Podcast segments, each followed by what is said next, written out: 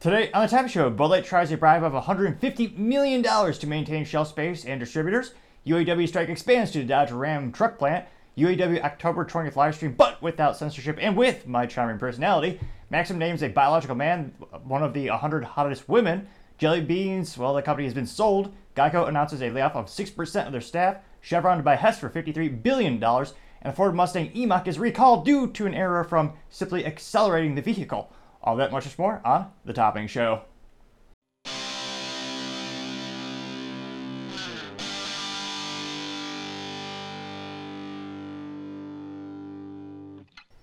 Thank you everyone for taking the time to tune in today. Today's episode of Topping Show is sponsored by Topping Technologies. Topping Technologies is an IT value-added reseller and services company with a special proficiency in IT security. Heck, I see their founder released twice a day. Gotta say, he's quite handsome and brilliant. He's me, you see, that's the joke. If you're an IT there or a business owner, you can reach the team at sales at toppingtechnologies.com. Also trying to get to 4,000 subscribers, so if you click that button, I would greatly appreciate it. Now, going on to the business part of the podcast, you have jelly beans sold to Ferrara Candy Company. Now, interestingly enough, Ferrara is they actually previously owned and based in Chicago. They're the maker of more than 20 brands, including Nerds, Sweet Tarts, Black Forest, and Trolli. So throughout these years, you wonder where on earth do these gelatinous worms come from?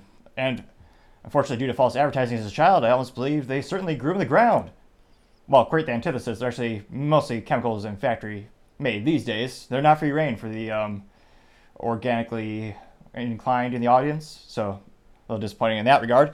Nevertheless, Ferrara said that the sale involves nearly 800 Jelly Belly workers in the facilities in California, Illinois, and Thailand, but they did not spell out any planned changes for that footprint when, as a spokesperson said, any details the company is able to publicly share are now at this time. So I can't help but think if you just buy a giant company, and this company, for reasons, they have factories and facilities in California and Illinois. Yes, those are the antithesis for most businesses due to regulation costs, yeah, they're just so absorbent. I can't imagine trying to buy a house or rent anything over there. So, yeah, if I were a gambling man, if I was a new owner of that company, I would say short-term cost, it will be a pretty penny. Well, these days pennies are usually worthless. They're 99.99% zinc. So perhaps a pretty vintage penny is more accurate since they were made of real copper back in the day. And I would say, well, a pretty vintage penny upfront cost, yes, it'll cost a lot of money to move the factories in the short term. However, the sales in the aggregate or the savings in the aggregate will be so overwhelming. We have to move these facilities to Texas, Florida. You know, some states are much more friendly and attractive for businesses. Also, states that don't have income taxes. Employees tend to like that. It's a nice little benefit. So it'll be interesting to see if they choose to relocate those actual facilities. Now, in terms of fun company history, the Jelly Beans, they were founded in Illinois in 1869. And incredibly enough, they have still maintained to be in business in Illinois for that long when many businesses have been leaving in droves. Boeing, one of the most iconic companies, left their Chicago office and headquarters months ago, as every company, again, is just struggling to make ends meet. And Chicago has a lot of issues, including more taxes you can possibly comprehend, and as well as a city that's as safe as. I can't think of a metaphor ridiculous enough to actually convey what I'm trying to say in terms of it's not safe at all. There's a reason it's precipitously gone hill throughout the year, downhill throughout the years. Although I'm sure they'll be good next year. Some of the Chicago Bears, they'll be good next year. I'm told. That's a sports balls joke because yeah, they'll, they'll never be good again. At least my three cents. Now, interesting enough, they were founded in 1869. They were actually founded and owned by the Rowland family for six generations. So, in terms of being a family company, that's something to greatly admire. Most businesses, as well as generational wealth, are usually destroyed to second, third generations, an overwhelming majority of the time. So to see something that still has a family connection, that's my three cents. That's pretty cool. I kind of, as a youth might say, that's uh, groovy. I believe that's a common term. And the company said that jelly beans now come in 100 flavors, including a line of sports beans, and distributed in more than 60 countries. Which, I mean, realistically, I can't imagine the last time I actually volu- I can't imagine the last time I purchased a jelly bean since I'm an adult. Nevertheless, I remember as a child, they were quite popular because of the Harry Potter books. They had the Bertie Bott's every flavor bees, and of course, brilliant licensing. Jelly Belly actually did an agreement with J.K. Rowling, Harry Potter, and they had those fun little novelty jelly beans for with a weird oddity of flavors for quite some time. When's the last time you purchased them? I again, not in living memory. But nevertheless, I know it's a very popular candy. And when asked for additional comment, they said, quote, as we are consider the future of the Jelly Belly company, we have been steadfast in our commitment to create a win-win situation for our employees, our consumers, and our products. Unquote. This is from Harold Rowland Sr., the chairman of the board of directors of Jelly Belly, said in a statement, quote, additionally, sorry, quote, when I met with the Ferrara team, I recognized a like-minded group that shares our knowledge, our passion for the candy business, as a talent and resources to grow our products and the careers of our people around the world. I'm confident to the continued success of Jelly Belly as part of the Ferrara portfolio, unquote. So it'll be interesting to see maybe perhaps, and again, in terms of successful acquisition, acquisitions throughout the centuries, kind of few and far in between in terms of when I say the success, I mean really maintaining the brand, the original brand, the integrity, the quality. Not all times, but many times they precipitously go down after an acquisition. Now, there have been a couple successful ventures throughout the years or partnerships throughout the years, but they're kind of few and far between. Now, in this case, perhaps they'll just have a lot of savings because, again, what all these candies have in common? High fructose corn syrup. It's the crap that comes from out of the corn that, ironically, you can't even eat. If you were to go up to the corn stalk and try to eat it, you can't. It's engineered specifically for industry, like putting it into candy and making ethanol, ridiculously enough. So there are a lot of savings when you have all these brands under one roof. That means you can buy things in bulk even more. So even more high fructose corn syrup, maybe three natural flavors, and a whole myriad of chemicals. Now, when you're buying in bulk, there's a lot of savings, just like when you and I go to the Costco or the big box mart. The bigger stuff you buy in quantity, usually the lower price per unit. So that might be a great benefit to jelly beans, and hopefully they found some way for the family to continue to stay involved and ensure that they're still a part of the business. And it'll be interesting to see, but for now, sounds like a little sad business news, but perhaps long term it'll be great and we'll all be able to, well, I won't enjoy it, but I'm sure some children will be able to enjoy the joy that is Jelly Belly. Other interesting business news, you have Geico saying they'll lay off about 6% of their staff. Now, that equates, again, when you always look at business statistics, political statistics, any statistics in general, really, you always want to ask yourself, what's the sample size? What's the big picture? Because sure, 6%, eh, well, if you have 100 employees, yeah, that's, you know, six people. But because of the huge size of Geico, relatively speaking, that equates to laying off about 2,000 employees. So that's quite unfortunate if you work there, and quite concerning in terms of, historically speaking, one of the most profitable businesses throughout time has been insurance companies. It's mostly educated gambling. They have their fancy algorithms and they know when things will or not pay out, and they know what they need to do in order to make a profit.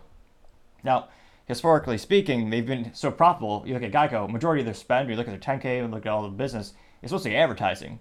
Because whether people like it or not, some people perceive insurance as a commodity while I certainly don't, since I've had better experiences with some um, over others, there are a lot of people that kind of feel similar to high fructose corn syrup in a can, also known as soda pop or soda or pop, depending on where you live in the country. So, in order to gain market share, traditionally they have to do a lot of advertising. Now, with Geico, it'll be interesting to see. Unfortunately, they do not specify what parts of the company in terms of those roles. It sounds as if it might be kind of a flat rate in terms of all departments affected equally mm, good rule of life if you're just getting early in your career or if you're thinking about career. Sales, while you do have your ups and downs, traditionally those are the last people let go when it comes to layoffs because they're generating direct. It's a very direct correlation to their performance and the performance of the business. So one of my mentors early on in my life always told me sales is a pretty safe bet in terms of job and career stability, as long as you can perform adequately or even better, accelerate your performance and perform even better than the rest.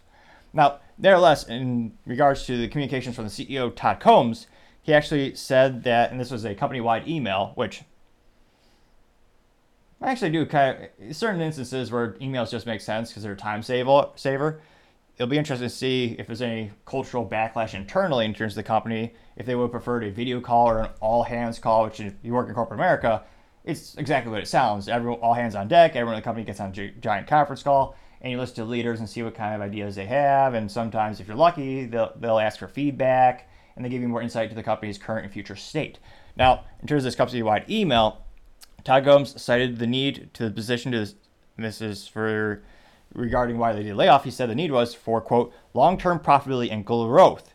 And they additionally said that, and that's unquote, additionally said that the layoffs are due to a number of factors, including the inflation and rising medical costs. In addition to parts and labor shortages, have extended their auto repair times, adding a quote very significant, very difficult period, unquote, is according to the CEO. So it'll be interesting. That's another thing when it comes to the good old fashioned ripple effect. Kind of throw a stone in a pond. Well, I was going to say, depending where you live, that may or may not be a conceivable thing. But if you do that, you'll see the ripples go throughout, you know, the whole pond, and they get bigger and bigger. Oh, they start very big and they get really small, but goes throughout the whole pond. So interestingly enough, a lot of these factors are people like, oh yeah, inflation. That's not. There's actually some people. I should maybe I should do. Let me know. Would you appreciate me doing like a street interview where I go on the streets and ask crowds of people? There are people who legitimately don't think there's an inflation issue right now. They think the economy is great, including the U.S. Treasury Treasury Secretary Janet Yellen, which, yeah, she's the one who says, oh yeah, we can afford to give even billions and billions and billions of dollars with no fiscal ramifications, which again is akin to having a teenager 10 grand in credit card debt and asking dad to use the other credit card, and they go, oh yeah, this will fix the situation. I'll just buy more candy and popcorn and um, single cycle unicycles. I assume that's what youth purchase these days. And CD players still in style, maybe, perhaps. But it'll be interesting in terms of industry similarities. State Farm had a similar layoff where they allowed specifically about 11% of the workforce. That was last oh, a couple months ago in August. That correlated to about 2,400 employees. So again, another company where traditionally very profitable, pretty consistent in their growth rate. Now, let me know in the comments, do you think this is them just trimming the fat and using some political talk? Or is it legitimately because of these increased costs, the increased healthcare costs in the United States, as well as the increase of you know the parts getting hard to find? And that's only going to get worse if, unfortunately, you use something that's manufactured by Ford, GM, or Stellantis, also known as Chrysler. Well, I say that because they're still on strike. So part of the strike includes the parts department. So if you need a part to repair your vehicle, and statistically speaking, those need many repairs, well, you're going to have to sit and wait because they're very short staffed. Now, I think in terms of the lesson learned in terms of those companies, the lessons learned should be cross train your employees. So when there's an inevitable strike, because there are always strikes for those companies, well, then you can adapt quicker and you don't have to worry about these affecting your customers. Now, nevertheless, going back to Geico, their automotive insurance, well, they do all insurance, but I think most people know them for automotive insurance. It'll be interesting to see will this also increase their prices as well? And is this indicative of the economy going to get worse over time? Let me know in the comments. It's fascinating hear what you have to say. Other interesting business news you have Chevron going to buy Hess Oil for $53 billion. Now, this is specifically $53 billion in an all stock deal, and the company has announced this earlier this week, Monday. And with the purchase, importantly, the Chevron company will gain a foothold in Guyana, which is one of the world's major new oil producers. This is per Bloomberg and they will add resources also in the Gulf of Mexico, the Bakken Shale Formation, which also that formation reaches into Montana, North Dakota, Saskatchewan, and Manitoba. Saskatchewan. Say that 12 times in a row, and I might get it right once. Perhaps, another time perhaps. Now, they also say that the deal is expected to close in first half of 2024 because, again, when it comes to any acquisition, especially ones of these size, there's more paperwork than you could possibly fathom and more fact checking and more. It is a huge ordeal, and there will be teams by teams of people involved in this. And of course, there's a small, eh, there's a not insignificant threat of the SEC shooting it down or the Security Exchange Commission with antitrust lawsuits or antitrust concerns. Now, interesting enough, this is just weeks after one of the largest competitors, ExxonMobil, announced that it would be purchasing Texas based Pioneer Natural Resources for billions as well. So we're seeing all these consolidations in the oil industry, partially because, well, I think for many reasons. One of the issues is the U.S. has decreased the amount of permits that they've given out throughout the years. Well, that's politics 101 actually, because at the time is the people who voted um, during the last election they wanted that. So you have less permits, so that's a benefit. They've increased them a little bit. Still, buying a competitor is much more e- usually at a certain scale. It's much more easier than growing organically. So it'll be interesting to see as gas prices go up and up and up, how at the end of the day we're going to increase supply. Also, there's government entities that don't want there to be an increase in supply. So it'll be interesting to see what the future of energy is. I was going to, I, I was going to say maybe someday people realize how great nuclear is, considering that's one of the best ROIs out there when it comes to clean energy. And many would argue it's also 100% re, you know renewable and also it's also 100% green, because I mean the byproduct is depleted uranium, which the military loves because it makes tank busters. Because it's one of the most dense substances on the planet is depleted uranium. Put it in the middle of a little tank round and bam, bust through another tank. So it'll be interesting to see. But as I always say, time shall tell. Now, going over to the culture part of the podcast, you have Bud Light bribe $150 million attempting to buy and keep the shelf space, as well as keep the distributors happy after their sales precipitously continue to crash lower and lower and lower. Now, this is all thanks to the brilliant brainchild, Alyssa Heinerscheid, who was very proud about being the, being the very first woman executive for marketing at Anheuser-Busch InBev. She thought it was a brilliant idea. They're going to partner up with Dylan Mulvaney, an up-and-coming TikTok star who's best known for being a trans activist and having the YouTube or TikTok series rather, in which Dylan was again biological male, um, dressing up in women's clothes and makeup and all the other accessories, in which Dylan proclaimed to have a day of womanhood all the way up to 365. And then to celebrate that 365th day, Anheuser-Busch InBev sent this person a can with their face on it, which, interestingly enough, that perhaps is the most valuable piece of marketing memorabilia in history because of the historical impact it had. Because I say that no company's ever messed up more, I believe, in history. In fiscal Q2, they lost $400 million in sales, just gone compared to the same fiscal period last year. And every week, sales are down about 30% for Bud Light brand specifically by dollar amount. Per volume, it's usually 26 to 27% by volume. Now, they've had this issue, huge cultural backlash. And then you also have people when Bud Light didn't quote unquote stand with Dylan.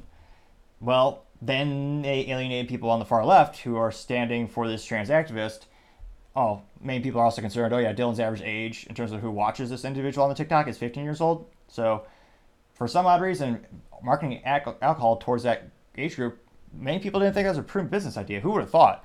But nevertheless, everyone got pissed off, and even people in the mill were confused and annoyed, and they just don't want to have a lecture every time they try to enjoy a beer. Although you could also debate how many people truly enjoyed Bud Light prior to the incident. That perhaps requires some investigative journalism, though I almost dare not experience it firsthand because I would have to inebriate or drink a Bud Light, which, I mean, might kill me. You never know the taste itself. But nevertheless, Anheuser-Busch has a big problem. They're losing sales week after week. Now, one of the biggest things that keep you in business when you're a big box company like that is shelf space. Most some companies take decades to get on that shelf, especially at Walmart. That's some of the most valuable real estate on the planet, bar none. And because their sales has dropped so far, Walmart and 7-Eleven those are the two major brands that they've been talking about in terms of losing their shelf space, are decreasing their shelf space considerably.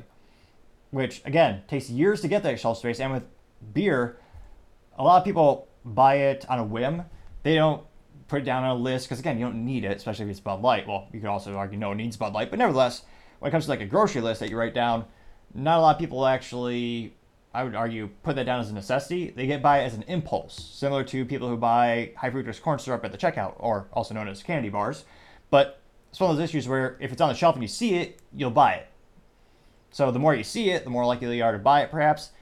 So that's why this is a big threat. The sales are already down. If they lose the shelf space, well, it just makes the situation that much worse. So Anheuser-Busch InBev is thinking, how can we maybe remediate the situation?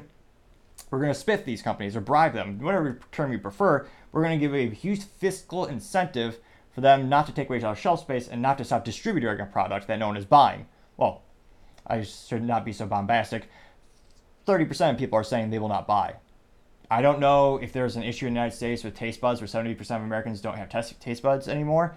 That perhaps is a more, perhaps is an issue we need to address in full with another investigation. But they still have 70% of their sales. So, I mean, relatively speaking, the glass is half full. Now, again, the glass is 70% full, but with Bud Light, so you could argue it's also worth, you know, you'd rather have an empty glass to begin with, but nevertheless. Now, this is thanks to the New York Post, and they're talking about $150 million in incentives, which again, imagine being the number one beer for 20, about 20 years.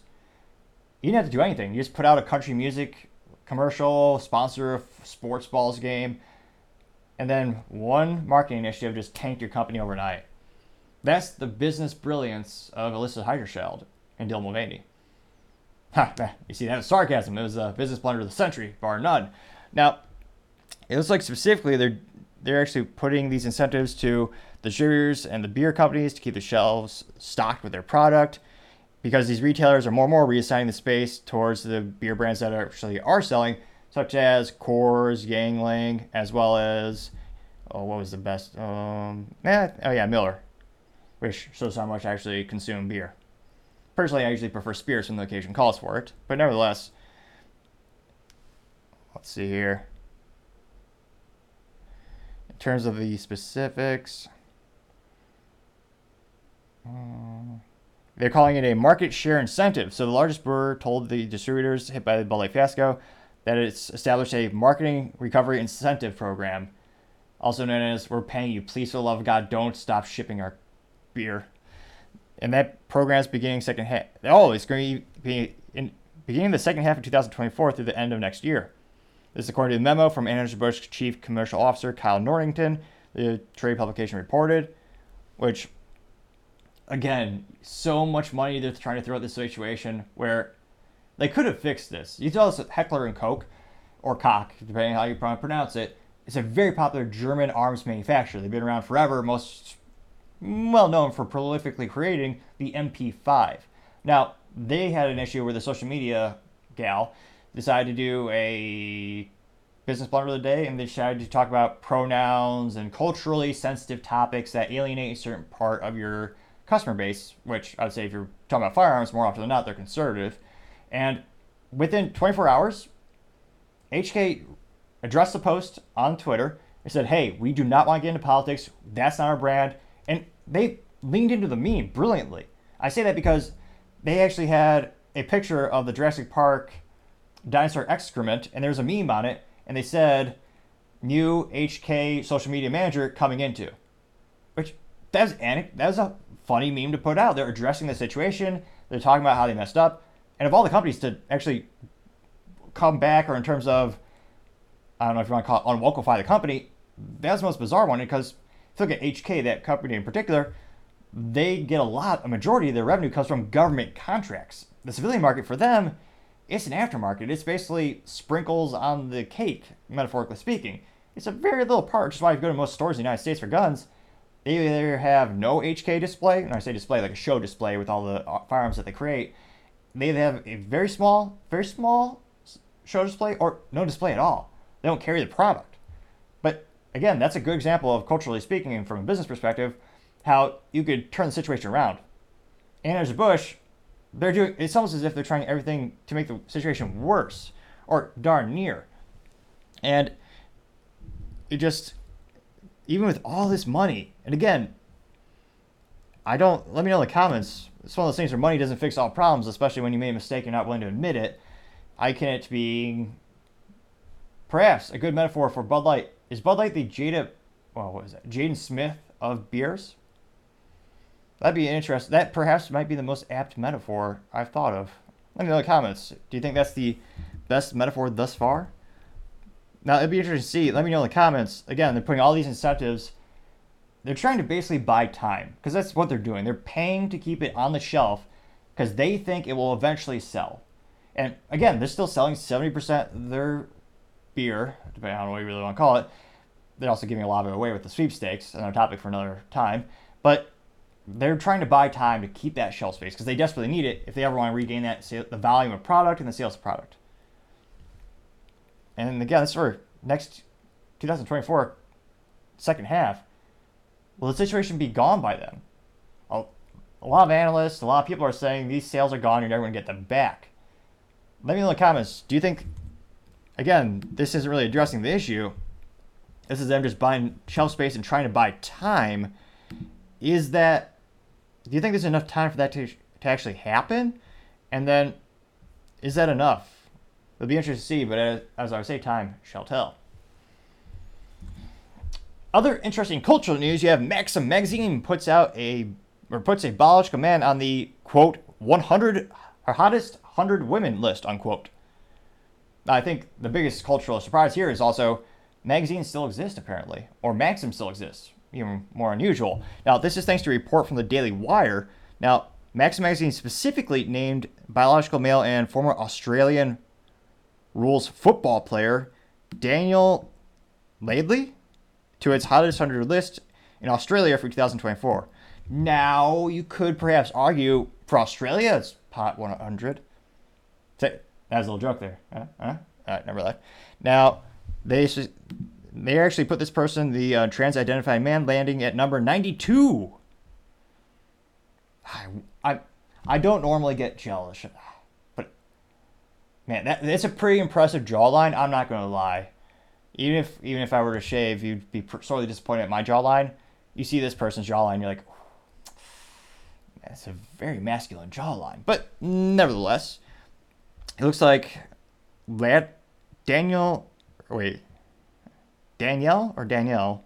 Nevertheless, Laidley, who played and coached the Australian Football League, which is a joke in and of itself, the AFL, please. Now they also joined actress Margaret Margaret Robbie on the hot list to name the hottest woman for the fourth time. Who the hell's a Margaret Robbie? What is a Margaret? Margaret Robbie. I don't know who this person is. Is it an actress? Oh, interesting.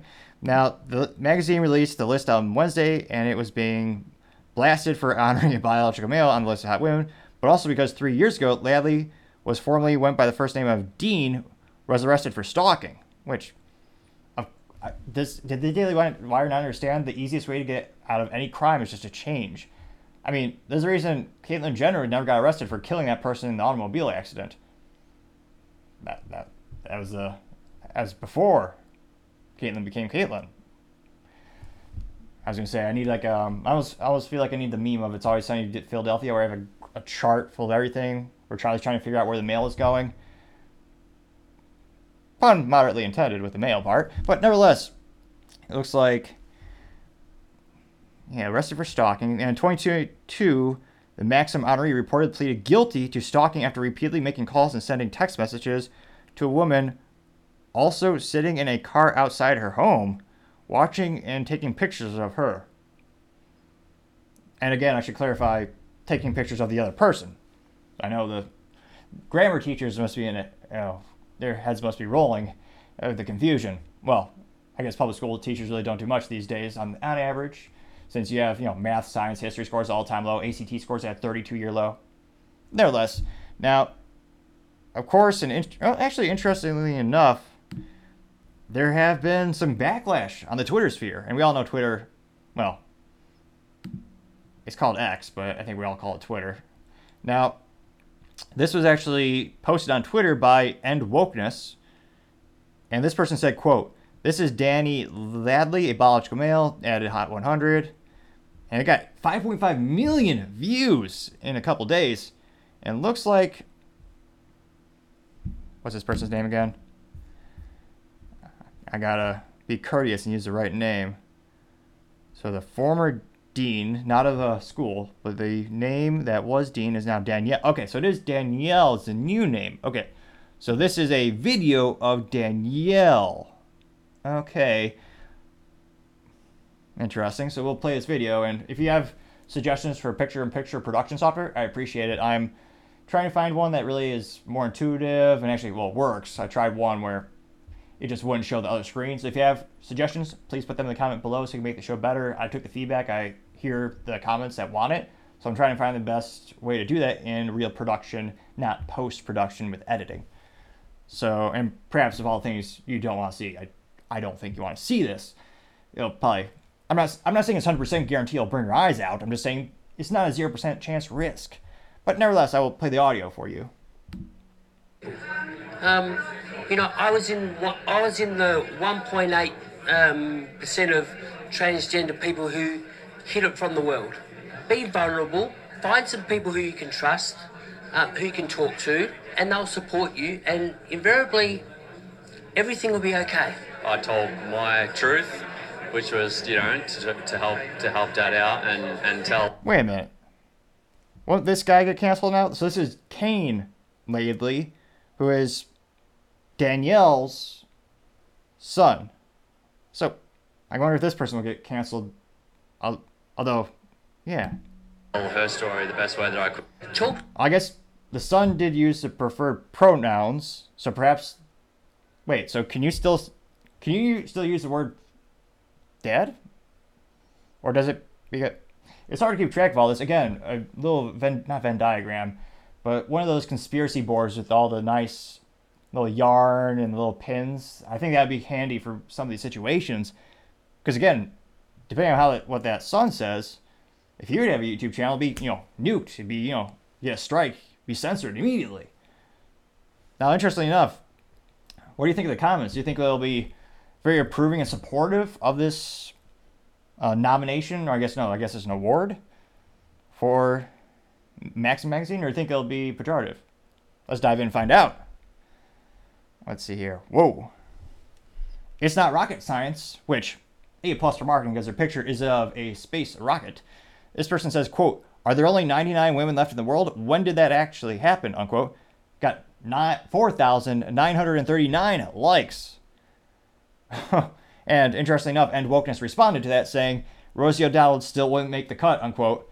They got 1,678 likes. Oh, it's a good old, uh, not Hercules, but uh, He Man meme in which he says something interesting, then he goes away on his little moped thingamajig. Looks French. Nevertheless, this GIF, or meme more accurately, this meme says trans women are just mansplaining what it's like to be a woman. And then He Man turns around and goes away and says, Until next time, friends.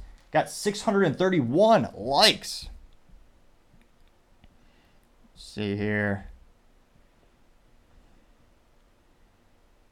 Uh, meme that says you probably never been you've probably never been woman of the year, but these men have.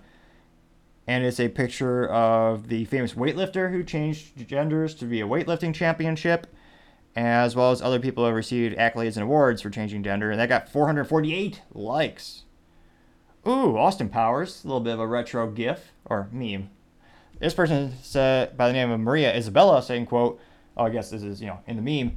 It says, that's not a woman, it's a man baby. And it's Austin Powers saying it, so hilarious British voice insert there. I got 1,724 likes.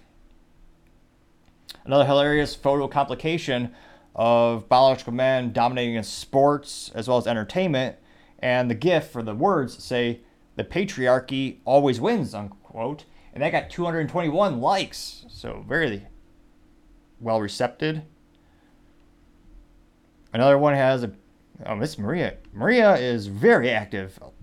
It's like six of her no, seven? Oh my gosh.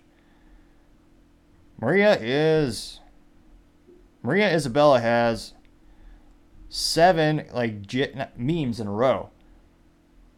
Though they're all I mean they're all very well received. They're getting hundreds of thousands of likes. So one of them is of Clint Eastwood, the original OG as the youth might call him in his good old cowboy getup, and it says, quote, a good kick in the balls will solve your gender confusion, unquote. I got 1,378 likes out of 21,000 views. Another one from Maria Isabella saying with a Dr. Seuss, not meme, but it's a Dr. Seuss Photoshop book. And the Dr. Seuss book says, quote, if you're born with a private part, you are not a chick, unquote. And it got 1,860 likes. I'm trying to find some responses that aren't Isabella. She's very popular. All right, we're finally took a little scrolling again. Okay, She's going all out on these. All right, I was gonna say she's got thousands of likes. We're gonna do some other ones. Prophecy 13 says, "quote Being a bad-looking man and a woman at the same has got to be tough." Unquote. Person got 1,018 likes. Let's see here. a lot of the gifs or the memes rather of Jesus smoking a cigarette saying flooded again, which I was going to say that's a retro throwback to the youth. I was going to say I know public schools don't teach Bibles anymore, or much for that matter. But nevertheless, that is a retro meme. Although I don't think that meme was, meme was around at the time. A retro reference, nevertheless. Although some people might say some things don't get out of style, or something, something to that effect. Let's see here. Somebody named Jason Stafford saying, quote, David Lee Roth looks great for his age, unquote. Getting 499 likes. Someone actually, again, Maria Isabella is on fire with her activity. She's very busy in this thread. Her response, another very liked one, is one in which you have Jabba the Hutt with a pink wig, eyeliner, or whatever you call the thing you put on top of the eye, and then blue lipstick. And the GIF, or not the GIF, the text on that says, It's ma'am. I got 448 likes. Mr. Frosted Sleet saying, quote, no one takes this crap seriously, unquote, got 300 likes. Let's see here. Oh, you got some. Uh, oh no, that's Maria again. I was going to say I thought I thought I found a supportive because I saw the flag, so I thought it was a supportive response, but not so much. Maria Isabella has a trans flag, and her text on the flag says, "Trans women are men," um, and then it got 192 likes. So I, am trying to find. Again, again, there's perhaps confirmation bias because this was tweeted by someone by the name of End Wokeness. So presumably the people following this are looking for that kind of content. Uh, people, someone named Dr. Venture saying people need to help lens crafters, unquote, getting 111 likes. Oh, so I'm not the only one who saw this or observed this. You have someone named Bitnar saying, quote, he just said his dad was a her, unquote, and he got 86 likes. Let's see here. So again, I'm. I mean, this is one of the most. Whoa. Uh, again, Maria Isabella is on fire. She another one that got over 446 likes. This one has a picture complication or a picture of two pictures, perhaps double the picture for your money, in which you have someone wearing blackface and says the meme or the text is offensive to African Americans, and then you have the picture supplanted right next to it of Dylan Mulvaney, who, I was going to say, if, you have, if you're living under a rock, Dylan Mulvaney is a biological man who turned uh, trans activist, and that said the GIF or the text under Dylan says not offensive to women got 446 likes from Isabella, and. Uh, John Johnson 3 says, quote, Maxim magazine should declare bankruptcy and then vanish from the face of the earth. A man in the dress is a man in the dress, and he can't ever be a woman. And no matter what his fantasies, he'll still need a prostate exam when he turns 40, unquote. Got 347 likes. So, needless to say, in terms of people agreeing with a Twitter post, I mean, this is perhaps the most absolute agreement with the original statement I've ever seen. And it'll be interesting, again, this is Australia.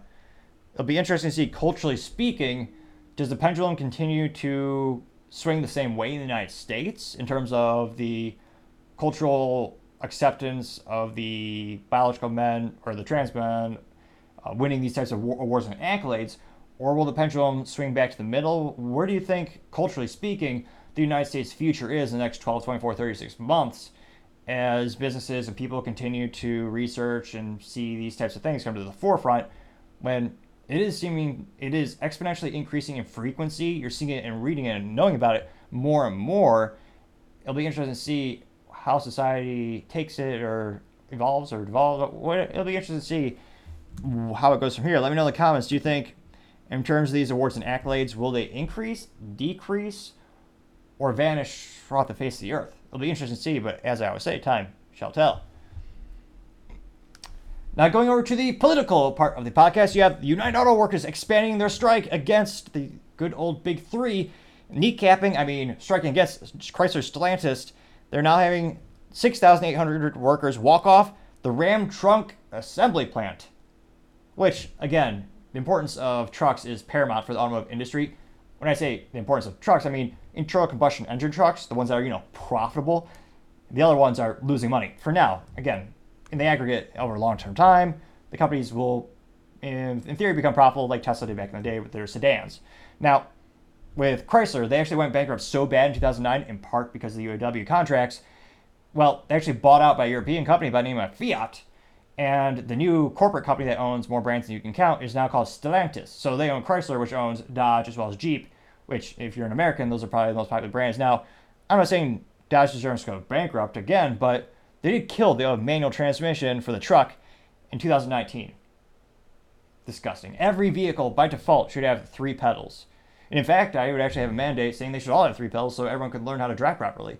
You enjoy the experience. You can't desk drive or eat your Big Mac or, you know, seven extra large soda pop from the 7-Eleven to give you, no, say statistically give you a high frequency of potential of getting diabetes. I should clarify, I don't want to get sued, although that'd be a hilarious lawsuit by 7-Eleven. I don't blame them for their high fructose corn syrup, remember. But nevertheless, I did, I kind of admire Dodge. They had a great vehicle, especially, well, thanks to the third party Cummins engine, good old diesel engine, before the government bastardized it with all these band aids to make them unreliable and last, you know, basically make them disposable. I don't, I don't put too much blame on Ram for having to acquiesce to government because the government does have the biggest guns against them. But, and I do admire them for having this. They, they were the last truck, I say truck, the big truck is the Ram 2500. They were the last truck you can get with three pedals, manual transmission, the most fun you could ever have. And now, the only truck you can get in the United States, the Jeep Gladiator, is not a truck. Doesn't count. I'm sorry. The last truck you can get in the United States, with the stick shift, also known as three pedals, the best vehicle on the planet, is now the Toyota Tacoma, which is a light duty truck. You can't be, do a lot of towing on it. So unfortunately, I don't want to say they're canceled, but Dodge Ram sort of disappointed. Now, in terms of the importance of what keeps a company's lights on, well, it quite literally is the most important part of an automotive company is the trucks. They lose money on most cars, especially compact cars and cars that are built to a price point, you know, entry level vehicles. They lose money on those things left and right.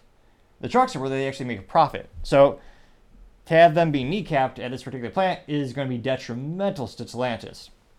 Now, it looks like specifically it's going to have the this is also Stellantis' largest walkout as well. So they're hitting up the most profitable and important plant and having them all walk out.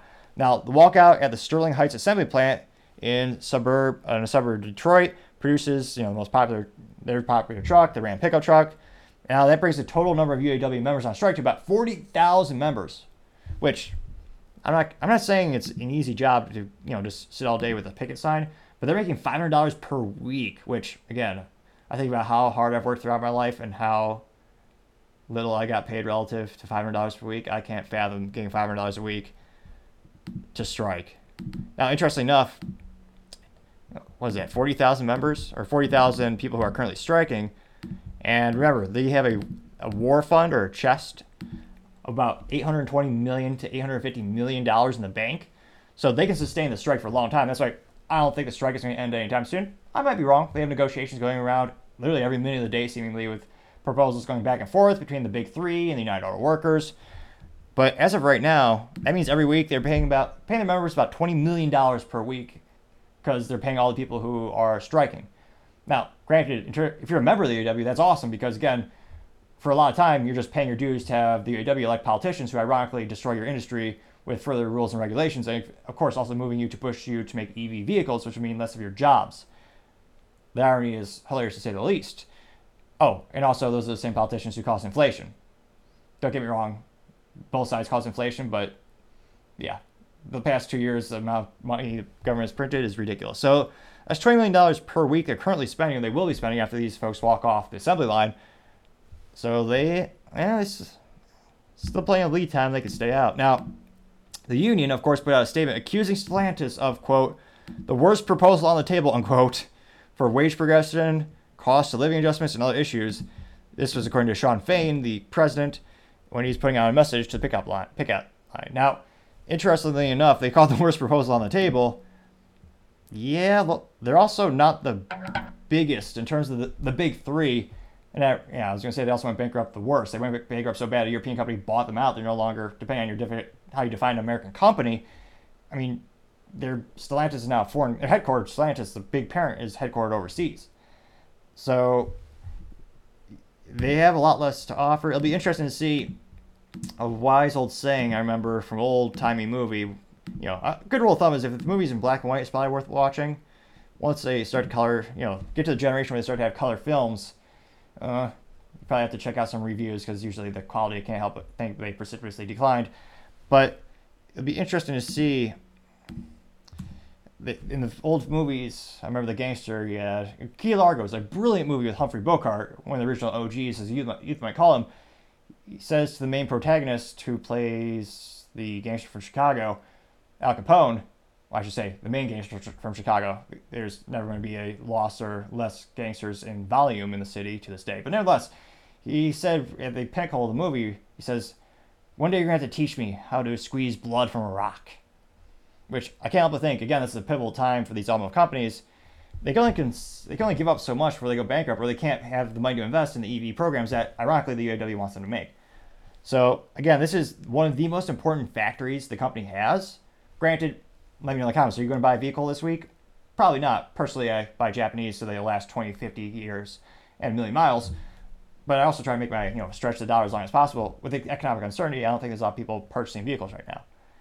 And again, I appreciate the feedback in the comments. I am trying to work on decreasing the rate at which I speak. I know naturally I speak way too fast, and you know, copious amounts of coffee probably doesn't help the situation. But nonetheless, usually work about 105 hours a week, and coffee does help. So let me know in the comments what other feedback that would make the show better, and I do understand that's something I am trying to actively work on. So let me know in the comments, do you think, with the trucks in particular, what is Stellantis going to do? Are they going to shut down the plant completely? Is it to the point at which, for this particular plant, those particular employees walking off will result in the lack of ability to complete the vehicle, similar to how Ford had to shut down the Bronco plant after the UAW did a partial strike where they actually had part of the assembly line come off the plant, but got to the point where they actually couldn't finish the vehicle. So it'll be interesting to see what happens to that particular use case. But as I always say, time shall tell. Other interesting political news you have United Auto Workers live stream of President Shawn Fain on October 20th, but without censorship and with my charming personality. Now, I say that because, as usual, the comment section on these videos are, of course, by default, disabled. And while I might not agree with everything in the comment section, or many people in general, I'm an old soul in terms of I might not agree with everything you're saying, but I'll fight to the death for your right to say it. Partially because I'm an American, that's what Americans should believe, and that's what we were founded on. So again, we not might we may not agree on many of the issues. And truth be told, I had a great conversation with someone who had a disagreement in terms of the philosophy of how societal how a society should support single mothers and the babies. And we had a good back and forth. And while I didn't agree with this person's methodology, and I explained my position, we both wanted to address the situation and assist with the proper situation we just had different methodologies on how to get there. And we were pretty calm and collected. We didn't have a angry back and forth. And lo and behold, I found it a fascinating topic and we were able to have a good back and forth. So if you disagree with what I'm saying about this coverage, you know, let me know. And I, if you're someone at the UAW, if you're someone working the front lines, I'd be fascinated to hear your perspective. Do you love Shawn Fain? I mean, he got voted in. I mean, a lot of people wanted to strike in general. And if you're part of the big three, and perhaps you want to rename, remain anonymous for security reasons, let me know do you agree with the UAW? Or do you think it'll bankrupt the company? Again, more conversation, the better. And as Wise Man once said, sunlight is the best disinfectant. And I always think the best, in terms of what ideas come to the top, I think the best cordial exchange of ideas and perhaps a debate is the best thing to go forward. And lastly, before I start the video, if you have suggestions on picture in picture production software, I appreciate the feedback if you have any suggestions. I say this because I know there are many ways to do it post production. But with the current resource allocation I have now and my time constraints, I really need something that can do picture in picture during production. I did try a brand by the name of XSplit, but my camera, which is a USB Hyper, was a Razer Hycon 4K. It wouldn't recognize the camera even after I updated the drivers. So if you have suggestions, I would appreciate it because I do want to make the show better for everyone. And as cliche as it sounds, together we can make it better. So without further ado, I will go ahead and I will start the video. In terms of I don't want to say slacking, but a wise man once said, every man should always suit up for every important occasion in your life. Well, personally, I also do it from just grocery shopping, since optimally t- for time, best to do it from coming back from a meeting. But nevertheless, Shawn has acquiesced from a suit. Last week he was in a sweater, which he got from a gift from a European Union that came to visit. Now he's in a sweater. I'm not saying it's pathetic, but yeah. Although to his credit in terms of marketing, it does have a UAW embroidered on. So that I'm not saying Silkscreen isn't the best, but I'm saying embroidery is pretty it's pretty fancy. It's that's pretty Cadillac as the youth might say. that's a joke because the youth don't buy Cadillacs. Well, many people don't. Although the CTS4 with the stick shift, twin turbo V6 the stick, that's brilliant Detroit engineering. I wish they would do more of it, but again, GM wants Cadillac to be 20 full EV by 2030. GM all to be EV by 2035. It'll be interesting to see if that works out. But nevertheless, UAW Shawn Fain. Good afternoon, UAW family. Today we're going to take a closer look at where things stand in bargaining with the Big Three. In the past 24 hours, we've got new offers from two of the three companies. So, despite all the bluster about how much the companies have stretched there's clearly still room to move. Squeeze blood from that rock. Johnny Rocco, I think that was the old movie. Key Largo, brilliant film with Humphrey Bogart. I knew I'd remember it. Get I get there eventually, but nevertheless, back to the video.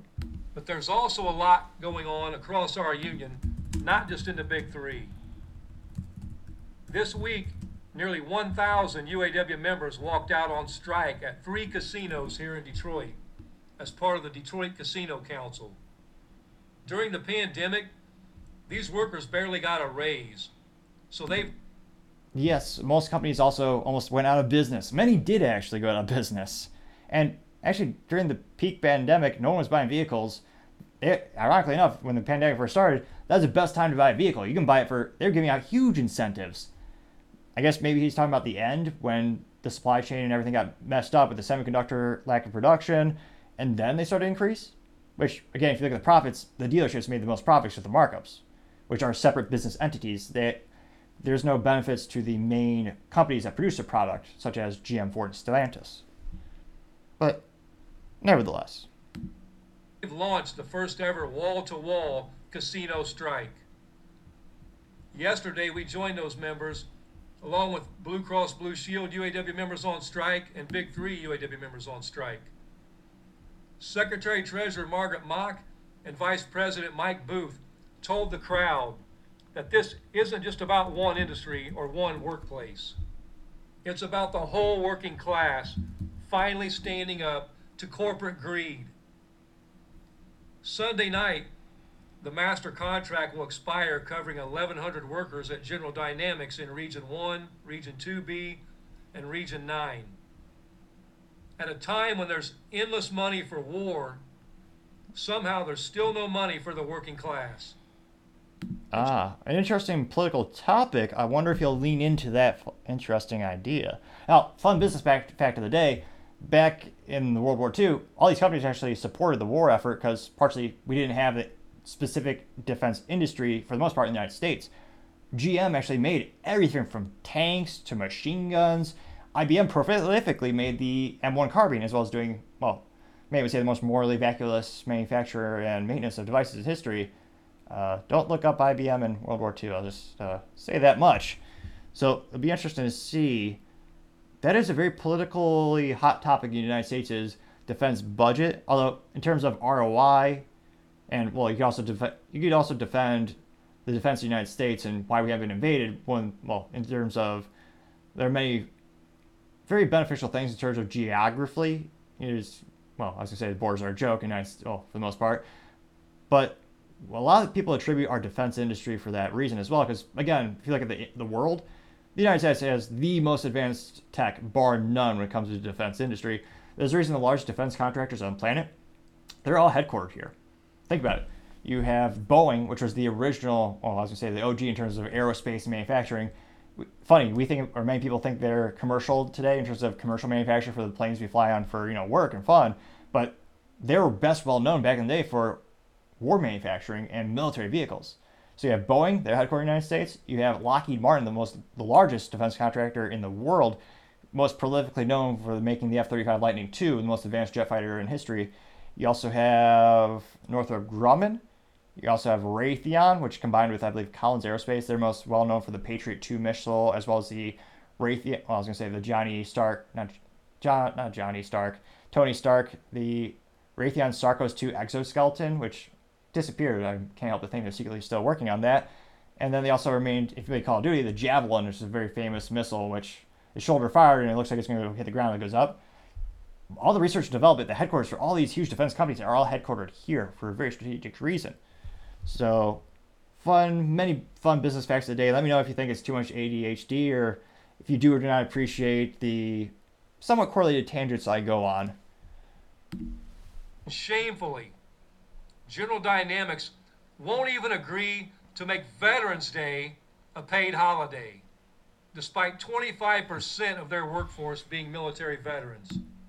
That is not good, politically speaking. I almost laughed because that is certainly a business blunder. When you look at the defense, the defense industry, they overwhelmingly hire veterans. It's mutually beneficial relationship. It makes logical sense. It's a great morale booster. The fact they don't have Veterans Day off, again, I'm not. A, you ask me what, how many holidays we should have off. Basically zero. I work 105 hours a week. I'm very selective of what holidays I think should actually exist. Now, Veterans Day, that's one of perhaps five or six holidays I think should continue to exist if and when I become president or whatever. So the fact that's not a paid holiday, that's pretty bad. I suspect the way he's phrasing it, it's not a paid holiday. I suspect it's a holiday, but perhaps it's not paid. I need to fact. I need to dig deeper because that, on its face value, makes no sense for a defense company not to have that day off, especially as he says, given the demographic. So interesting enough, people think I am have a disdain towards ta- Shawn Fain or I don't agree with everything.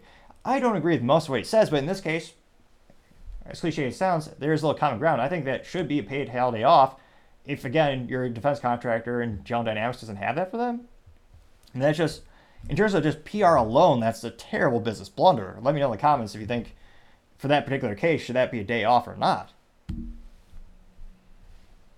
I guess the only exception might be wartime, which again you can also you can also argue when is the United States not or not is or is not at war, and you need the production of the support material, the trainings, and the infrastructure to support the troops. Which again, that's a defense company. So, little nuance there. Last weekend, I went out to Pennsylvania and Maryland to meet with our nearly 4,000 members on strike at Mack Trucks. After voting down a tentative agreement by 73%, the members are ready to fight for more, and we've got their back 100%. Region 8 Director Tim Smith, Region 9 Director Dan Vicente, and myself went out there for strategy meetings with the membership and bargaining committees to talk about how we can do things differently, fight harder, and win bigger. The bargaining team met with Mack this week, and the company basically said they just wanted to rearrange the deck chairs and try to get a revote. But the members have already spoken. The council said no, and we expect Mack to come back with something real and quick. At ZF in Alabama, members recently voted to ratify a new agreement that will close the wage tier and grant more time off the job. These members stood strong on strike for a month and have a new contract to show for it. And just about an hour ago, our members at Thombert in Newton, Iowa have secured a tentative agreement. They've held the line since August 1st and will vote tomorrow on this deal. Congratulations to those workers on this important milestone. Meanwhile, we're still standing strong with our Region 9 members at Dometic and Westrock who have been fighting like hell for a fair deal. Just this week, Local 1391 members at CVR Nitrogen, a fertilizer plant in East Dubuque, Iowa, or sorry, East Dubuque, Illinois, voted 88 to 2 to reject the employer's latest offer and walked out on strike. The employer recently decided to mess with the workers' 401k, and our members in Region 4 aren't going to take that lying down. They stood up and joined the picket lines on Wednesday afternoon. At the Big Three, we're now well over a month into our stand up strike. Our members on the line especially those at our first stand up targets at Local 900, Local 12, and Local 2250, have been out in the rain, in the cold, living off strike pay, wondering about the future. Which again, I can't help but think strike pay. What's that? Again, I, this isn't going to go on for a year. I wouldn't think that. But what if you got paid strike pay for a year? And I know public schools, I partially blame the teachers' unions. They're at all time low for well, everything in terms of testing, you know, history, science, math. The ACT scores at a 32 year low, and yet the teachers' unions say they deserve more money every year. Nevertheless, we'll do a little fun education here today to make up for their ineptitudes. Now, they're making $500 per week. Now, there are 52 weeks in a year. So, if you multiply those two numbers, 52 weeks times $500 per week, means in the year they made $26,000 to strike. Which, I was going to say, early in my career, I didn't make that much money even when I was working full time. Yeah, alone when I was chilling with the picket sign. So 26 grand per year, which also means you wouldn't pay taxes, I don't believe, based on the U.S. tax code. Another topic for another time. And again, I'm not a doctor. I'm not saying if you click the subscribe button, it'll ensure that I never stutter again. But it may be the cure. It might be. We don't know. Cannot hurt to try. But nevertheless, 26 grand a year. That's a not a pretty penny, because again, pennies are 99.99% zinc. So we'll say a vintage pretty penny. I want to acknowledge the incredible courage and fortitude of these members and all those holding the line. Our Courage? Really? Come on. I mean, the United States, that word has become so diluted. It, does it really mean anything anymore? Like, nevertheless.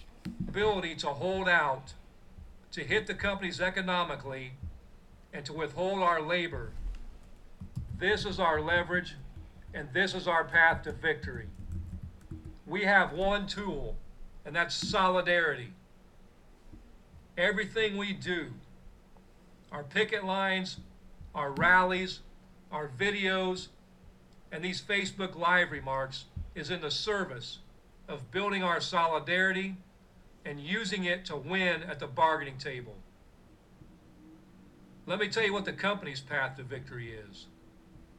Uh, interestingly enough, although they don't believe in free speech in terms of having the comments open or the like button, I mean, YouTube, the company censored the dislike button because they were scared of, you know, public knowledge of how bad some videos are. Is ridiculous. They say it was protect children's feelings, which, again, it's BS. If you go into the YouTube studio, the back end where you upload the videos, they'll t- still tell you the ratio. But nevertheless, the comments, they actually had a live stream, and the comments here are saying they're about half agreeing with Shawn, but a lot of the comments are imploring him to extremely escalate the strike, so increase the number of workers who are actually walking off. So interesting, interestingly enough, from a political perspective, again, moving on the political chessboard, could Shawn lose favor after a certain amount of weeks? Because either he's not being radical enough or he's not pushing enough, so to say, in terms of increasing the strike against the big three, or if they think he's conceding or giving a consent, yeah, it'll be interesting. But yeah, a lot of people in the comments are actually wanting him to ramp it up, which makes sense. That one of the reasons they voted for him is because that was what he kind of campaigned on. He was known for being, you know, I don't want to say creating conflict like a divorce lawyer, lawyer but yeah, creating conflict to prove the value and you know to strike. But nevertheless, back to Shawn. Fear, uncertainty, doubt, and division. Everything they do is in the service of fragmenting our membership. Well, what about everything they do is also for the shareholders and the customers? That's what that's when you look at GM, when you look at all these companies, the fit, the ripple effect and balancing everything. You can't only think about the workers. Like in terms of, if you were to give the UAW what they originally asked for, again, that was valued between 80 and 100 billion dollars. That would bankrupt Ford. That would bankrupt Stellantis again and GM, depending on what year their profits are, it would have broke them even, or they would have gone into the negative. And again, with GM, they still have long-term debt of billions upon billions of dollars. You're talking, I believe, 91 billion is the last uh, article I saw of that. Which again, eventually they need to pay off. Although perhaps like the U.S. government, they'll just kick the can down the road forever. So again, if they're, it'll be interesting to see because again, from a CEO perspective, they have to make, try to make everyone happy or realistically try to make sure everyone is as acceptable as possible. Because again, they have shareholders to think about who are investing in these companies, people who are dependent on the dividends they pay out. There are a lot of variables in this equation. I can't imagine the accountant or the team, more accurately, probably, who's looking at every single one of these proposals and looking at the fiscal impact it will have across all these plants, across all of these shareholders. So, if anything, I'm actually surprised both sides, UAW and the big three, they don't negotiate these contracts out almost I don't know, like years out. Like, again, there's such a long contract. They want you to think. What if they really do close a plant? Well, yeah. So that they've done that for decades. Sometimes they have to. Every business, or most businesses, have to, both because of profits and some because of per consumer perspe- uh, consumer preferences. Sometimes you have to do that. I'm not saying I'm not saying it's a good thing, but Sometimes it's reality of business, and sometimes, depending on the cost and the quality of the plant, it just makes sense to tear it down or you know shut it down and make a new one, maybe dedicated to a new product. And depending on the config- configuration of the plant and everything, it may or may not make sense. But eh, nevertheless, I'll partially digress. That's fear. They want you to think do I really know where this is headed? That's uncertainty. They hope you're wondering does my union leadership really have my best interest at heart? And that's the doubt. Every time these company executives open their mouth, it is to increase the fear, increase the uncertainty, and increase the doubt among the membership. I'm not going to say you'd be a good salesman, but some people pejoratively talk about sales representatives and their job. And some, I believe, I, again, I, I don't do this and I don't approve of this methodology, but many of them will use that methodology of the FUD, fear, uncertainty, and the doubt. What if you don't buy this product? What's the consequences if, you know, how much is it going to cost your company if you don't initiate this new practice, if you don't buy this new widget, if you don't implement this new rule, or you don't get this new contract? So interestingly enough, it's, I don't know if it's, um, let me know in the comments. I think, I do think it's more of a, I don't, I don't appreciate that approach. It's not my approach with my business. But it is interesting that he's bringing up this very common business practice. I think most Americans do not approve of the sales methodology. I think many people find it distasteful, which is why he's bringing it up. So, from a political perspective, I think it's wise of him to bring up this methodology and bring it to kind of enlighten the methodology in which he sees them or he perceives them doing. They win when we lose our sense of purpose, when we lose our sense of unity. And I've heard some members asking, when will we vote on this? Mm-hmm. Some members think maybe we've, we've gotten as, as far as we can get and, and it's time to settle. I want to be clear. The membership is the highest authority in our union. You will always have the final say. Every, their membership is down year over year over year, so that perhaps isn't the best thing to bring up. Everything we do is in service of building the strength of our membership and building a better future for UAW members and the entire working class. But when we vote, it will be from a place of strength. You don't make decisions on your future out of fear, uncertainty, or doubt. That's a recipe for disaster. That's what we've done for decades in this union. For years, we've been playing defense at every step, and we've been going backwards. When we vote on a tentative agreement, it will be because your leadership and your council thinks we've gotten absolutely every dollar we can. We've looked at the company's proposals. We've costed their offer. And in my opinion, and in the opinion of the vice presidents, and in the opinion of your national negotiators, there is more to be won. One thing we've been hearing over and over from these companies is how they've offered us record contracts. They stole that line from us, by the way. And you know what? We agree. The- is that really something like a record? Con- who used, who first that term? Who first used that term? Use the term record contracts.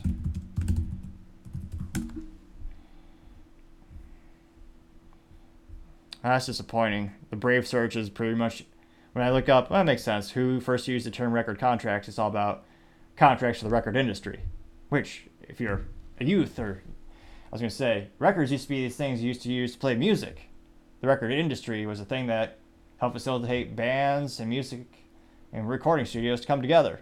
They used to use a thing called vinyl, and you have a needle on the vinyl. But I, I know I'm an old soul. I will digress back into the actual content.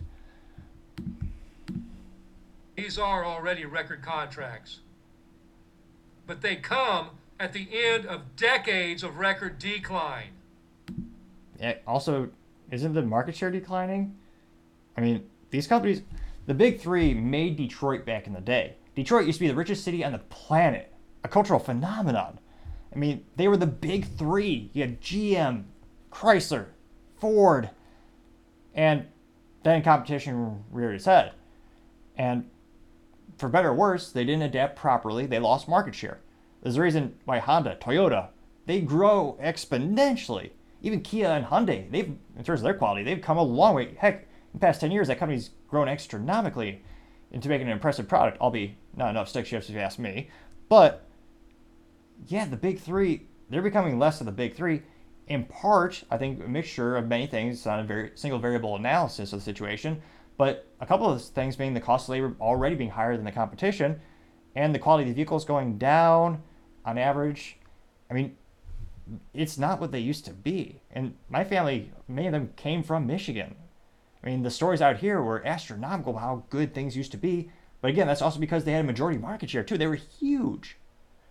So, I mean, again, my three cents for the moment, you sh- should be two cents, but 40 year hyperinflation, should charge four cents by a generous man. They're still free to click the subscribe button.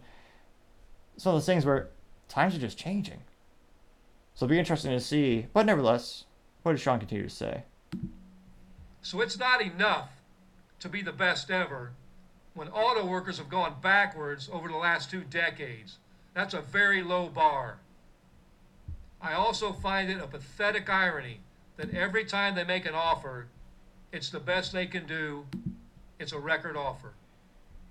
And then two days later, there's a new record. I agree. The, again, they should have been steadfast in their very first offer.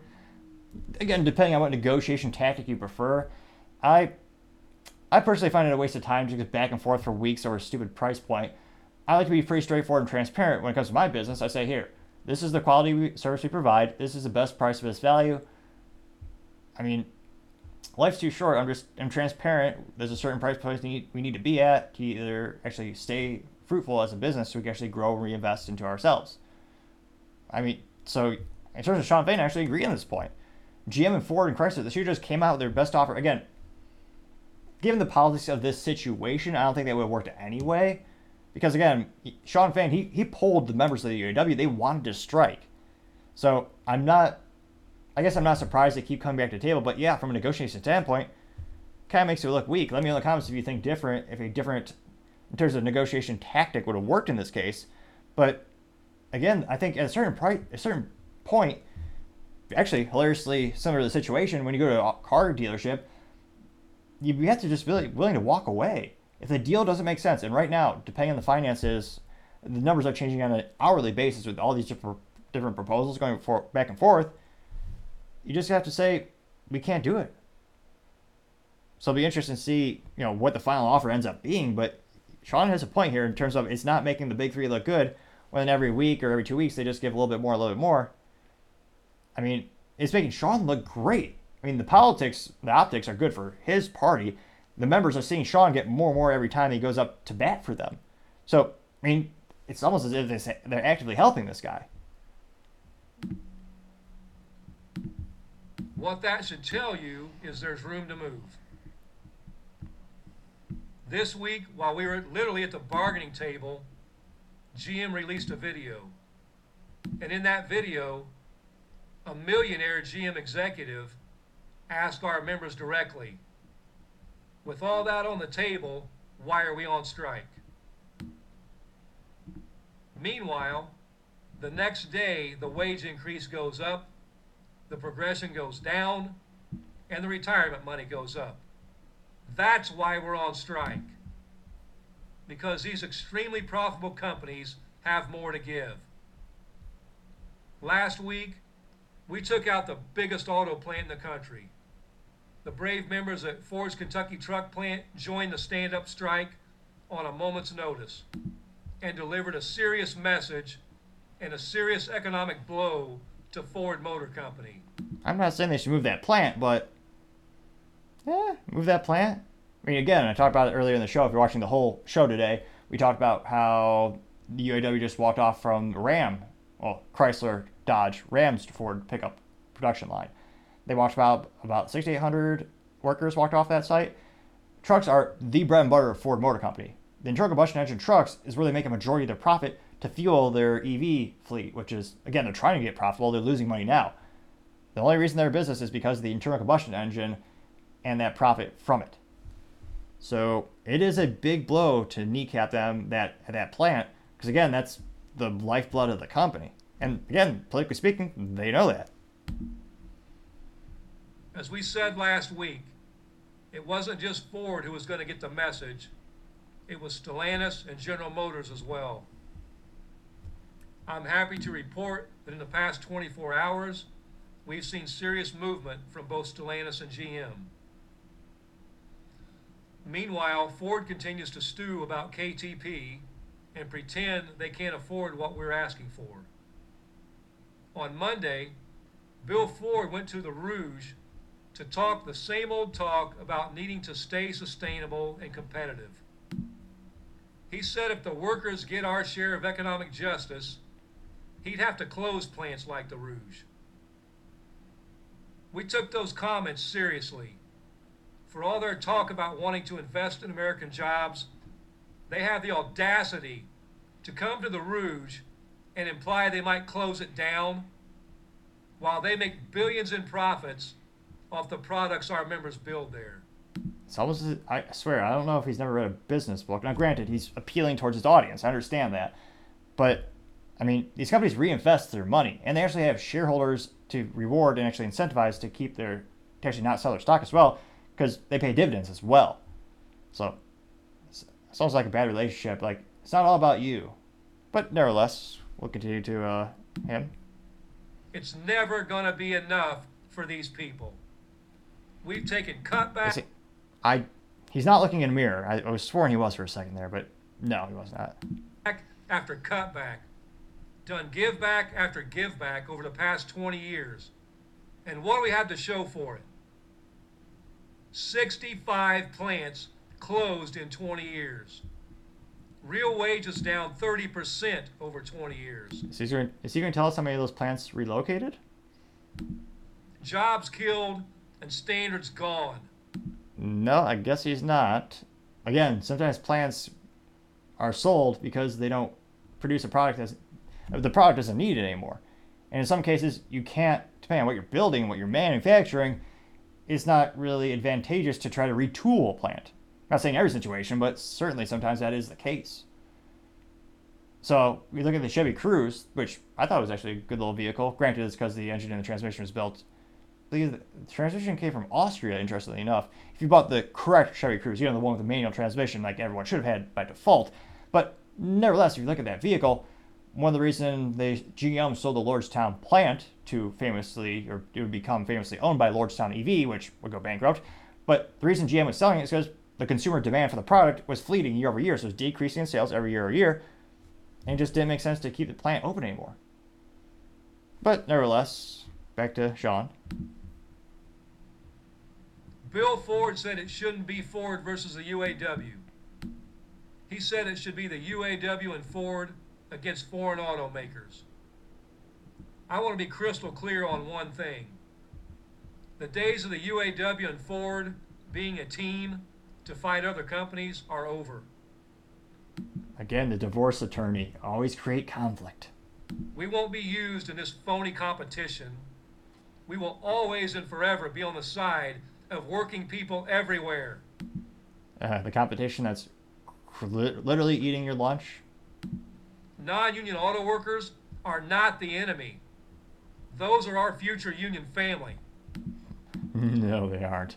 I say that because most of those employees can, they actually like the ability to negotiate their own contracts, to argue that, hey, I'm better than Bob at this assembly, I should be paid more by my individual merit. And in terms of Tesla, no one would ever want to join a union because Tesla employees, in terms of the assembly line workers, they get stock options. So, what would you rather have? A flat rate fee that all your colleagues get paid the same amount regardless of performance, or Tesla stock? Which, again, historically speaking, that stuff is, I guess it'd be, I was about to say it's worth more than its weight in gold, but stock is, you know, actually don't even print stock certificates, and stock, stock certificates, historically speaking, are just a piece of paper. So, perhaps not the best metaphor, but they're worth a darn, darn good amount. So, what would you rather have, Tesla stock or to be part of a union working for Tesla? I'm pretty sure I'd take the stock, but I personally work like hell. I like to invest in myself in the upside, but that's just me. Since the stand up strike began, we've had thousands of non union auto workers reaching out wanting to join our movement. So, no, we're not going to partner with Ford in a race to the bottom. And we're not going to partner with the big three to match the low standards of the non union automakers.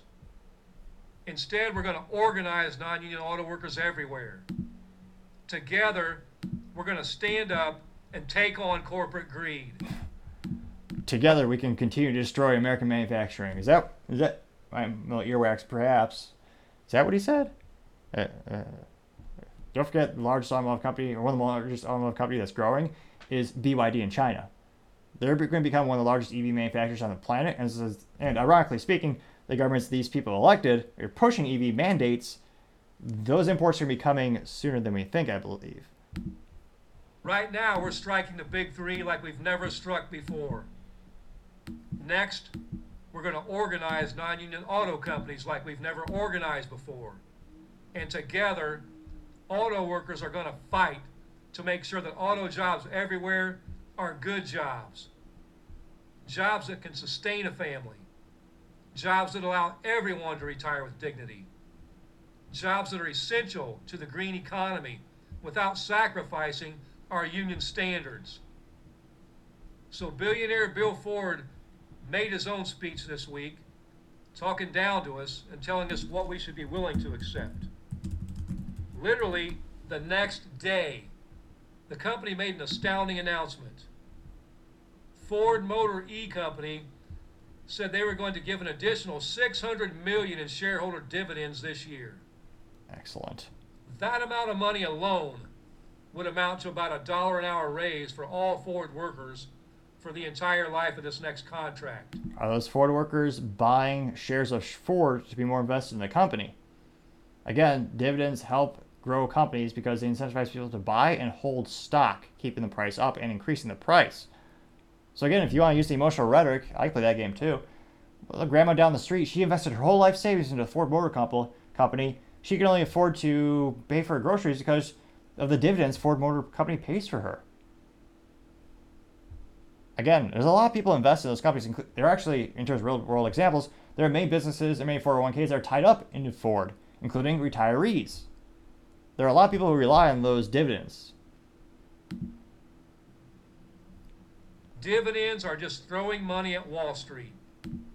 You could buy Ford stock today. It's literally, what is it? Like, it's under $15 per share last time I checked. Let's see, Ford stock today. And again, by the time this is published, it might be a little out. Even a better deal. Well, again, I'm not financial advice. It's under $12 per share, and the dividend yield is 5.23%. So again, there are some people who are going to buy that stock just because they pay those dividends. And any beautiful thing about publicly traded companies, anyone, if you believe in that company, you can invest in it. So anyone can invest in these companies. It's not just the cliche thing that people talk about in terms of Wall Street and fat cats investing in these businesses. There's a lot of hardworking Americans who just set aside $20 a month or $30 a month to buy publicly traded stocks as part of their long term retirement plan. But that's not, again, Shawn's playing politics and he's appealing towards his audience. And I suspect, not all, but not insignificant portion of his audience is thinking about a single variable analysis and just thinking about their side of the perspective, their side of the equation. They're not thinking about these other variables that I'm bringing up today. And I don't have to tell you, lavishing money on people who are already rich doesn't improve the business and it does not improve the economy. It doesn't make Ford more competitive and it doesn't secure a future for Ford. It definitely makes it more competitive. If there's two automotive companies, you're thinking about where should I place my money? Which, again, investing in a company that has a divorce constantly going on, aka Ford with the UAW and Ford, same with GM and Chrysler. Perhaps some people would say it's imprudent to begin with because you're just like in Shark Tank. They don't invest in couples because with because they get divorced a lot and usually bad relationships. But nevertheless, an incentive to purchase their stock over the competition would be they pay dividends. They give you a direct incentive to buy their stock. But nevertheless, back to Shawn. Investing in our members does all that. What Ford is showing us is that the money is there, they just don't want us to have it. Again, you're not the only person at the table. A wise man once told me when you're working in business, you're working with a lot of parties involved, especially in business to business sales. A great, a good saying is everyone at the table gets to eat. And that's true for the shareholders as well. Again, he doesn't want to admit it because, again, that's not his audience. They didn't vote for him. I understand what he's doing here. But again, they deserve to eat too. They constantly make statements about a sustainable future, but actions speak louder than words. What's unsustainable is taking the billions we generate in profit and handing them directly to Wall Street. They're telling us there's no more money while they loot the company through the back door. So let's talk about what happened this week at GM Stellantis and compare that to Ford. With no new plants out, both companies put a lot more money on the table. That's because they know if they don't move, there will be serious consequences. The best relationships are extortion based. this situation. But it's a balancing act. As we see it Ford, we took their biggest plan out and they haven't come back with anything new. As I've said countless times, our goal is to get the best agreement possible, not to strike randomly just for the hell of it. Our strategy means we escalate if and only if we think it will win big. So let's look at where we are across the big three. Under wages, at all three companies as of this week, we have a 23% raise on the table. That's up from 20% just a few days ago and up from 9% when they made their first offer.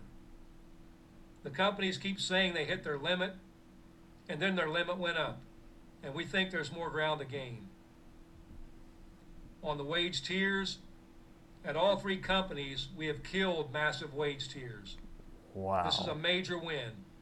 Which been- again, let me know in the comments. Do you think that's fair or not? It's fascinating. I love hearing stories about some people who uh, have direct stories working at the UAW at one of the plants where they think this is a great idea. Some people hate it. Personally, because I like to work like hell, I always think I'm just based on my work ethic and my acumen, depending on you know the application what I'm doing. I like to think I'm worth more than the guy who just started two weeks ago. But some people want there to be kind of a flat rate. been a major priority. We believe in equal pay for equal work. At Stellantis, Mopar workers will make production wages. At GM, the CCA and GMCH will make production wages. At Ford, Sterling Axle and Rawsonville will make production wages. This represents huge raises for these members and will end the toxic wage tier divide among these members. Looking at the wage per- Which again, I mean, let me know if you're. It depends, depending on what the job is. Do you think it's fair to have someone who's sitting in an air-conditioned parts room, perhaps, getting paid the same as someone who's sweating, pumping out the body panels for some of these vehicles? Again, some people in the com. I'd be fascinated to hear what your particular use case is, your particular opinion is. But it seems to be a point of contention when I make the video for the specific subject when it comes to wage tiers. It's fascinating to see that some people who are pro-union are actually against the wage tiers. Again, more data the better. I'd love to hear what you have to say. progression. We started these negotiations with ridiculous eight-year progression. At Ford, we got down to three years where it was in the mid 90s. At Stellantis, they're still stuck on a four-year progression. And at GM, they want the two-tier progression with three years for all current employees and four years for future hires. Obviously, that's not going to fly. If Ford can do it, so can GM and Stellantis, and we are not adding a new tier. Ha- Has he ever looked at the 10Ks or the, the fiscals of all these companies to say they're exactly the same? Again, people keep forgetting GM is still in long term debt. Partially because they went bankrupt so bad in 2009, in part because of the high cost of the UAW and all the myriad of benefits they had. So let's just look it up really quick. Here, right here now. What's GM long term debt? All right, so this is according to macrotrends.com, looking at GM long term debt 2010 to 2023. So they're saying, again, this is from macrotrends.net. General Motors' long term debt for the quarter ending June 30th, 2023 was $81.37 billion, a 4.22 increase year over year. Jeez Louise, it's like the US government. Every year it's gone up. Jeez Louise. So, again, if you're in long term debt, depending on what interest rates you get, it may or may not make sense if you're trying to reinvest into a new factory. I know there's a lot of variables, but every year they're getting more in debt. Do you think they can afford much more? With uh, cost of living, at Ford, we have won cost of living back to where it was in 2009. something we were told was impossible. At GM, we're really close with some tweaks left to make. And at Stellantis, we've still got a deficient COLA on the table that doesn't kick in for the first year. In, in re- regards to profit sharing, at all three companies, we've been able to beat back concessionary profit sharing proposals. At Ford, we've actually enhanced it,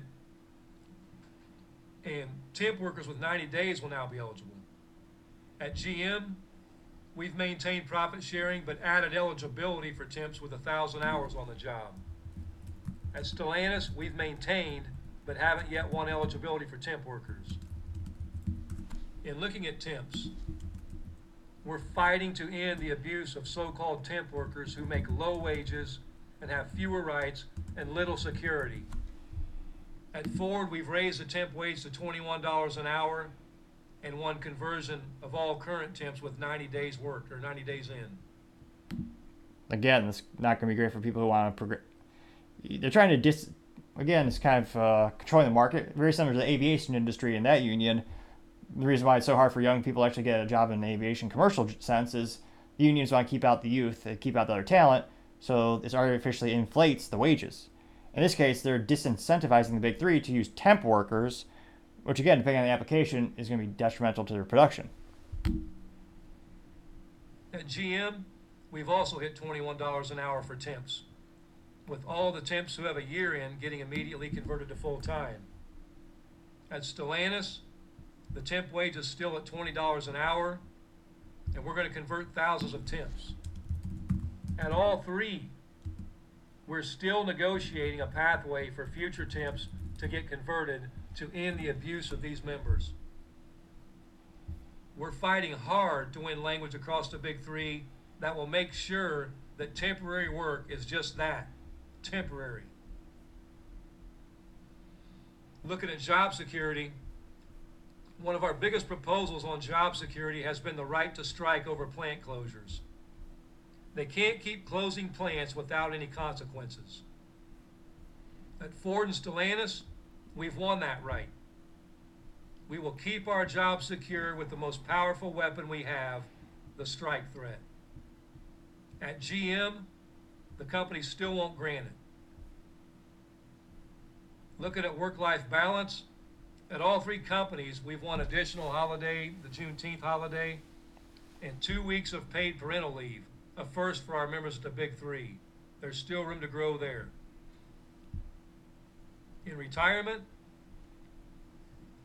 we know we need to fix our broken retirement system at the Big Three.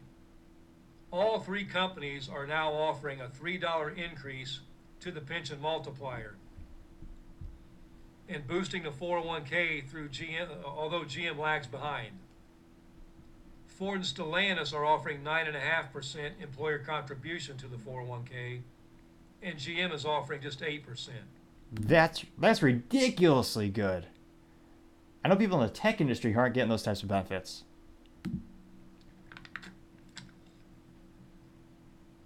For current retirees, Ford is offering a $250 annual lump sum payment, and GM just a one-time $1,000 lump sum payment. Stellantis isn't offering anything on that front. The skilled trades tool allowance, all three companies are now at a $1.50 tool allowance for skilled trades. So what's the punchline? This week, GM and Stellantis got the message loud and clear. They hurried to catch up with Ford. But GM in particular is worrying. They tell us they need a two tier wage progression because they expect to do a lot of hiring. At the same time, they threaten product and won't give us the right to strike over plant closures. I wonder how members in Arlington and Flint Truck feel about that. Stellantis has its issues as well. They're still at a four year progression. They're still at just $20 for temp workers. They've rejected all increases to retiree pay. I know plenty of members at Sterling Heights Assembly Plant and in Kokomo, Indiana, who aren't going to like that. And Ford is just waiting around, handing out money to Wall Street. I wonder what members at the Rouge thought of Bill Ford's comments implying they might close if we don't settle for what they've offered. The bottom line is we've got cards left to play and they've got money left to spend. That's the hardest part of a strike. Right before a deal is when there is the most aggressive push for that last mile. They want us, they just want to wait us out. They want division. They want fear. They want uncertainty. And what we have is our solidarity. We have great negotiators. We have great staff. And we have the best members in the world. We have plans. We have strategies and tactics to keep winning at the table, backed up by some of the most badass unionists in the country. Poll after poll shows we have the overwhelming support of the American public. The U.S. Senate just introduced a resolution to stand with the UAW, and it has bipartisan support. If we stand together, if we have faith, we will win. Not just a good contract, not just a record contract, but a contract that turns the tide. A contract that finally, finally starts to make things right at the big three and for auto workers everywhere. Last of all, I just want to remind you all of one thing. We said last week that we're not sticking to Friday expansions. We're going to hit when we need to hit and where we need to hit.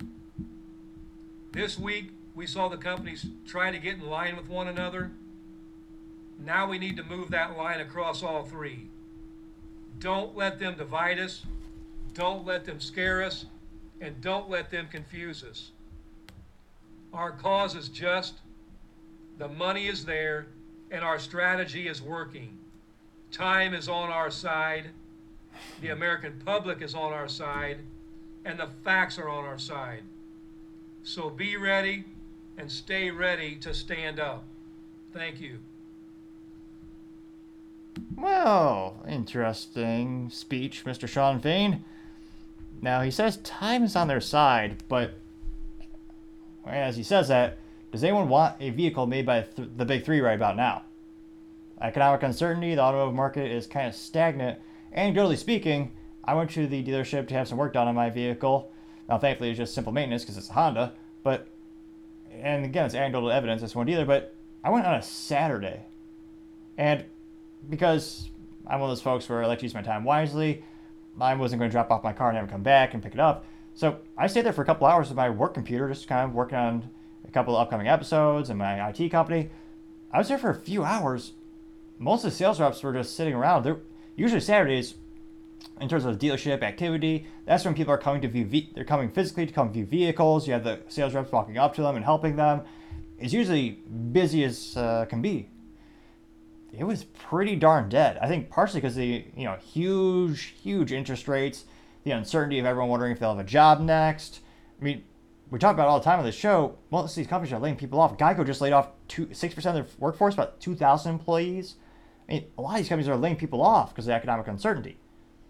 And, and at the same time, they want a record contract, which I'm sure they'll get. It's just a matter of how much are they going to get, and how much can these companies realistically give before they can't afford to reinvest in themselves, and subsequently maybe they'll go bankrupt uh, again. So, interesting enough, let me know in comments. Again, I wish I could give you more feedback on what people think, but the video disables the comments on their end. Now, they have the live chat on the side of the screen, and most of those, interestingly enough, many of them want to push Shawn to have to go on a full strike. And some of them, again, this is anecdotal evidence, this is one live stream a couple of folks saying, let us vote. A lot of people, many people saying, let us vote. A lot of people saying, you know, increase the strike, do a full walkout. Now, in terms of timing and how much they have in their hand, again, they have about 40,000 members currently on strike. And it's $500 per member per week. So each week, they're spending about $20 million of their slush fund to pay people to strike. Which, again, if you're a UAW member, that's awesome. Usually that money would be going to politicians trying to kill your jobs, ironically enough, um, because they do a lot of lobbying. But again, $20 million per week. They had a slush fund of 800 820 850 million dollars. So 800, let's be, uh, well, it'll be go in the middle. 835 million dollars, let's say they have on hand.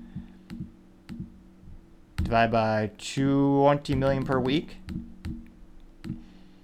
So that's 41.75 weeks that they can, with the current rate of people not working on the strike, they could pay them to not work. So that's quite a long period of time.